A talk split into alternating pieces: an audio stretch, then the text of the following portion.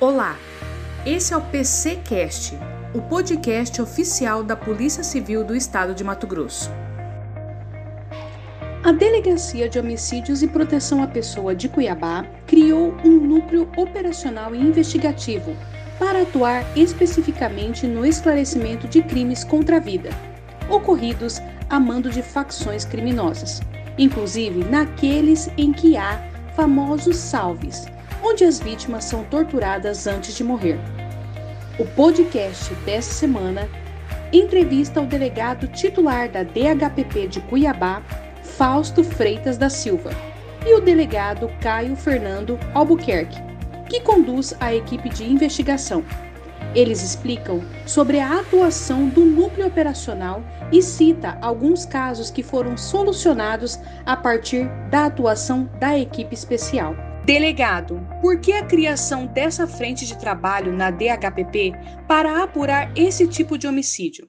Nós temos percebido, já aqui na, na Baixada Cuiabana, é, um tipo de homicídio muito específico, né, que é o, os famosos salves, onde a pessoa é, é é julgada de alguma forma por alguma conduta que ela praticou ou não praticou e, e foi colocado sobre ela aquela, essa questão e a partir daí ou é aplicada uma punição de espancamento que muitas vezes também resulta na morte ou propriamente a, a punição é a morte. E são crimes que vêm se repetindo rotineiramente já posso dizer até há mais de ano.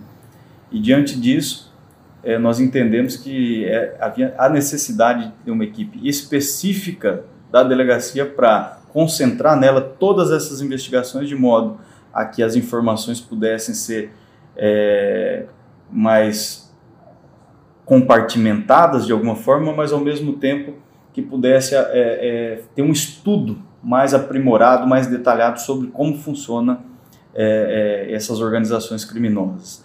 Então, a partir de agora, essa equipe fica responsável por todos esses tipos de homicídios. Quando acontecer um homicídio na Baixada Cuiabana, vai para essa equipe que, com o passar do tempo, isso é, eu já, já, já disse algumas vezes, não é uma força-tarefa, porque não tem, não tem a conotação temporária. Essa é uma equipe permanente da delegacia que vai atuar agora de forma é, é, por tempo indeterminado. E eu acredito que, com o passar do tempo, essa equipe vai reunir cada vez mais informações de modo a prestar um trabalho de maior qualidade dar uma resposta mais eficiente para a sociedade. Doutor, como funciona a atuação da equipe que trabalha na apuração desses homicídios ordenados por facções criminosas? E como esses criminosos atuam? É, até então, né, a, os homicídios que tinham o envolvimento de, de, facções criminosas, eles ficavam dispersos nas várias equipes que nós temos na, na delegacia. Então cada equipe é, fazia a sua investigação de forma isolada. Né? Não, não, é que não havia um enfrentamento a esse tipo de homicídio. Havia, porém era feito de forma isolada pelas equipes e ainda que né, as equipes dentro da delegacia elas desenvolvem um bom relacionamento, uma troca de informações, ainda assim não é suficiente para que todas as informações sejam é, aglutinadas, que, que, para que uma pessoa tenha um, um conhecimento maior. Então, como eu disse anteriormente, é, essa equipe hoje ela vai estudar todos os casos praticados pelas facções, conhecer como que funciona é, até a forma regionalizada que a facção atua, quem são as lideranças regionais, de modo que, como eu disse, nós poderemos prestar um trabalho mais eficiente e mais do que isso, é, de forma que uma investigação muitas vezes é aproveitada pela outra investigação. Quando nós acessarmos esse grupo criminoso que, que, que, que pratica os crimes, né, é, os denominados tribunais do crime em determinada região, é, é possível que nós chegamos à autoria de vários homicídios que aconteceram. O que varia, na verdade, são as motivações que eles usam para fazer as, as execuções deles. E eu já repeti isso, é, que esses tribunais que propagam aí que são justiceiros, mas de justiça não existe nada, nada. Até porque a lei não permite né, que, que a, a punição com a pena de morte. E muito mais do que isso, para executar uma pessoa, muitas vezes eles imputam a ela é, informações falsas. Né? Eles colocam suspeitas falsas sobre determinada pessoa e em cima daquilo ali eles é, julgam essa pessoa, eles investigam, julgam é, e aplicam a pena, que em muitos desses casos que nós investigamos, a pena é a pena de morte. E, e é interessante é, relatar a forma covarde como esses crimes são cometidos, porque o indivíduo que está ali sendo, é, entre aspas, julgado pela facção, pelo tribunal do crime, ele está ali sozinho, ele só tem ele, enquanto que os demais é, é, membros da facção eles estão ali às vezes em, em, em, número muito maior, muitas vezes dezenas, e é um crime totalmente covarde. Nós temos acesso a filmagens de como é, esses crimes são cometidos e a pessoa que é assassinada antes dela morrer, ela é submetida a uma verdadeira sessão de tortura. Há um perfil específico de vítimas dos tribunais do crime? Nós temos os dois modelos, né? Tem é, casos que a pessoa é um faccionado, às vezes da própria facção, muitas vezes é um faccionado de uma facção rival. É, posso dizer que estatisticamente, talvez a maioria da, dos casos, a pessoa tem algum tipo de vida pregressa no crime, mas também temos casos aqui em que as vítimas não tinham nenhum tipo de envolvimento com crimes e ainda assim foram julgadas e condenadas à morte por essas facções. Doutor, há um perfil dos executores e autores desse tipo de homicídio? Há uma regra usada pelos criminosos para punir essas vítimas? É... Vamos lá. Com relação aos executores, executores é diferente de autores, porque quando a gente fala de autoria, você pega inclusive a, a, a, autoria imediata, que são os mandantes, os autores intelectuais. Né? Agora, quando a gente fala de executores, as pessoas que efetivamente praticam aquela ação, é, geralmente nós temos percebido que são pessoas iniciantes na facção que estão galgando alguma projeção dentro da própria organização né? o que não descarta ou não dispensa a participação de pessoas mais elevadas na, na organização, porque geralmente esses salves, né, essas execuções, são precedidas por uma autorização de alguém numa, num posto mais elevado dentro da facção. Em vários casos, nós já deparamos com situações em que a ordem né, de de execução da vítima, ela partiu de dentro de uma unidade prisional. É, como eu disse, a, a motivação geralmente varia de caso a caso. É, os mais comuns eles atribuírem à vítima é, questão de supostos crimes sexuais, um tarado, alguma coisa. Estou falando supostamente porque geralmente não procede, não é verdadeiro a, as imputações. É, ou alguns casos é por conta de é, alguém que saiu com a mulher de algum dos membros da facção, casos de traição, alguns casos por dívida, e em muitos casos também eles matam a pessoa por acreditar. Tá? Eu digo acreditar porque é, é, nós já deparamos várias vezes com pessoas que eles imputaram ao fato, mas não, não concretizou, é, que seriam membros de facções rivais. Então essas são as principais motivações. É, e eu digo que é, é, geralmente não procede porque é o que nós temos é, presenciado aqui. Você perguntou alguns exemplos e eu posso dizer aqui um caso de Várzea Grande, onde um motorista de aplicativo foi acusado pela facção de ser suposto tarado e depois comprovadamente é, demonstrou que não procedia. O fato foi que uma mulher, para causar ciúmes no namorado, né, no ficante, que era um, um bandido, um criminoso faccionado, ela mentiu para ele, dizendo que o, havia, é, é, o motorista de aplicativo havia tentado violentar ela. Essa mulher, depois, na hora de prestar o depoimento, ela confirmou que foi tudo invenção dela, esse fato daí, para causar ciúmes no namorado por conta de uma situação que eles estavam passando.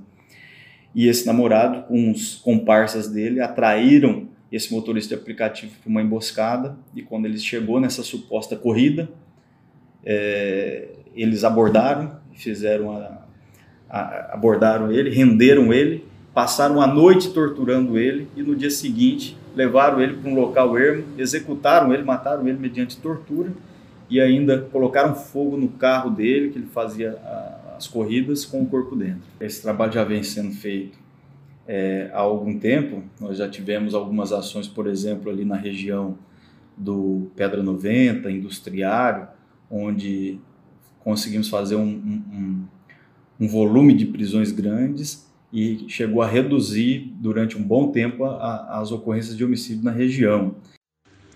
Os homicídios ocorridos a mando de facções se tornam mais complexos para esclarecer? É, eu não diria que são mais complexos. É, o homicídio ele tem a sua dificuldade, né, suas peculiaridades, um crime que muitas vezes a polícia parte do, de, de, do somente da vítima e do que é a vítima para então começar a, a, investigar as hipóteses que levaram ela à morte. Mas o que complica um pouco mais esse tipo de investigação é que é, comumente nós temos verificado uma múltipla autoria. Então, são vários autores envolvidos nesse crime, várias pessoas para serem investigadas, e então a produção de provas contra é, um número maior de autores, ela é um pouco mais demorada, então costuma ser uma investigação mais longa por conta da necessidade de produzir provas contra mais de uma pessoa. Os tribunais do crime geralmente gravam as sessões de tortura e também de mortes? Isso é uma forma de intimidação à população da localidade onde mora a vítima? É, nós entendemos aqui, pelo, pelas investigações que nós já fizemos, que tem um duplo sentido, né, uma dupla finalidade nesses vídeos aí. Uma é realmente para causar esse temor é, é, na sociedade em geral, porque esses vídeos eles são é, transmitidos é, na, por, por é, aplicativos de, de, de, mensagens, redes sociais e outras coisas, então chega ao conhecimento da, né, da, da, da, comunidade como um todo e causa-se um terror, um pânico, que é a intenção deles de, de é, forçar de alguma forma o respeito àquilo que eles querem. O outro ponto também é, um, é uma espécie de prestação de contas. A, alta cúpula da facção, onde eles estão ali demonstrando que a ordem foi cumprida. Então nós percebemos esses dois viés no, na, na, na motivação de gravarem a, as execuções como são feitas. O delegado Caio Fernandes Albuquerque conduz as investigações da equipe especial. Ele também cita alguns casos que já foram esclarecidos. Através de um estudo feito na unidade, verificou-se um certo avanço de homicídios que, pela forma de agir, é, refere-se como praticados por integrantes de organização criminosa. A crueldade e a motivação nestes casos, de acordo com as investigações, é, tudo leva a crer que são praticados a mando de integrantes né, de, é, de organização criminosa, os chamados faccionados. Dessa forma, de maneira a tratar e fazer um vínculo é, entre os casos, criou-se um núcleo na delegacia de homicídio é, que é coordenado por mim e juntamente com a equipe, apoio restrito da chefia de, de operações da DHPP, do núcleo de inteligência, dos outros delegados da unidade, do nosso delegado titular e de todo o efetivo da unidade. Dessa forma, é, o objetivo do núcleo, o objetivo da unidade é apurar o caso em si, mas também, principalmente, fazer o vínculo entre, entre casos com, esse, com essa similitude de modos operandi. O trabalho é difícil porque, nesses casos, não há mais as vítimas, obviamente, elas já foram mortas. As testemunhas sentem-se sentem é, ameaçadas, são impedidas de dizer o que sabem. Então, são inquéritos em, que padecem da lei do, da mordaça. As pessoas não podem falar. Se falam, podem pagar é, com a mesma moeda, tá? no caso, a morte. Dessa forma, mas mesmo assim, é, via de um trabalho, um dificultoso trabalho, mas muito proveitoso, estamos conseguindo identificar os autores dessa, dessas sequências criminosas e colocá-los em várias cenas de crimes, tá? promovendo os indiciamentos aí nesses inquéritos. No tocante à resolutividade do núcleo, é, embora o pouco tempo já, o pouco tempo de criação é, dessa, desse núcleo de trabalho, estamos conseguindo identificar vários autores, tá? responsabilizá-los e, e principalmente mantê-los presos. estamos conseguindo, com o apoio do Ministério Público, do Judiciário, é, deferimento dos pedidos de prisões temporárias, pedidos de prisões preventivas e mantendo essas pessoas presas por esses crimes horrendos praticados. A título de exemplo, recentemente a DHPP identificou sete envolvidos em um homicídio praticado em final de, no final de dezembro de 2018 no bairro Jardim Eldorado, em Várzea Grande, onde ao menos sete pessoas concorreram para o crime de homicídio qualificado mediante crueldade, recurso que impossibilitou a defesa, motivo torpe, seguido de ocultação de cadáver e também com participação de integrantes de organização criminosa. Indiciou-se sete pessoas, cinco pela, pela, pelo homicídio e pelos demais delitos que acabo de falar, e outros dois, no caso, por, por os crimes acessórios que concorreram ali para a ocultação de cadáver e também por serem faccionados. Três desses estão presos, dois foragidos, tá? E outros casos estão em curso, com prisões decretadas, prisões cumpridas, outros as autorias serão aclaradas em breve e, obviamente, as prisões, as medidas de prisões, representações de prisões serão serão representadas e aguardamos, né, com convicção o deferimento para que os outros envolvidos também sejam presos, né, dando assim um mínimo de alento às famílias vitimadas e trazendo à sociedade de bem a sensação de paz social, né, a sensação de que existe justiça, de que existe é, segurança pública, tá? E que, que se caia por terra a, o intitulado Tribunal do Crime, a justiça privada, que as pessoas acreditem que a justiça dos homens é a justiça da, da, das leis. Então é esse o trabalho que vem sendo desenvolvido aí pela Delegacia de Homicídios e Proteção à Pessoa.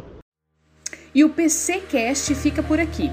Você pode encaminhar a sua sugestão de pauta pelo e-mail assc.pjc.mt.gov.br ou pelo telefone 65 99962 6190.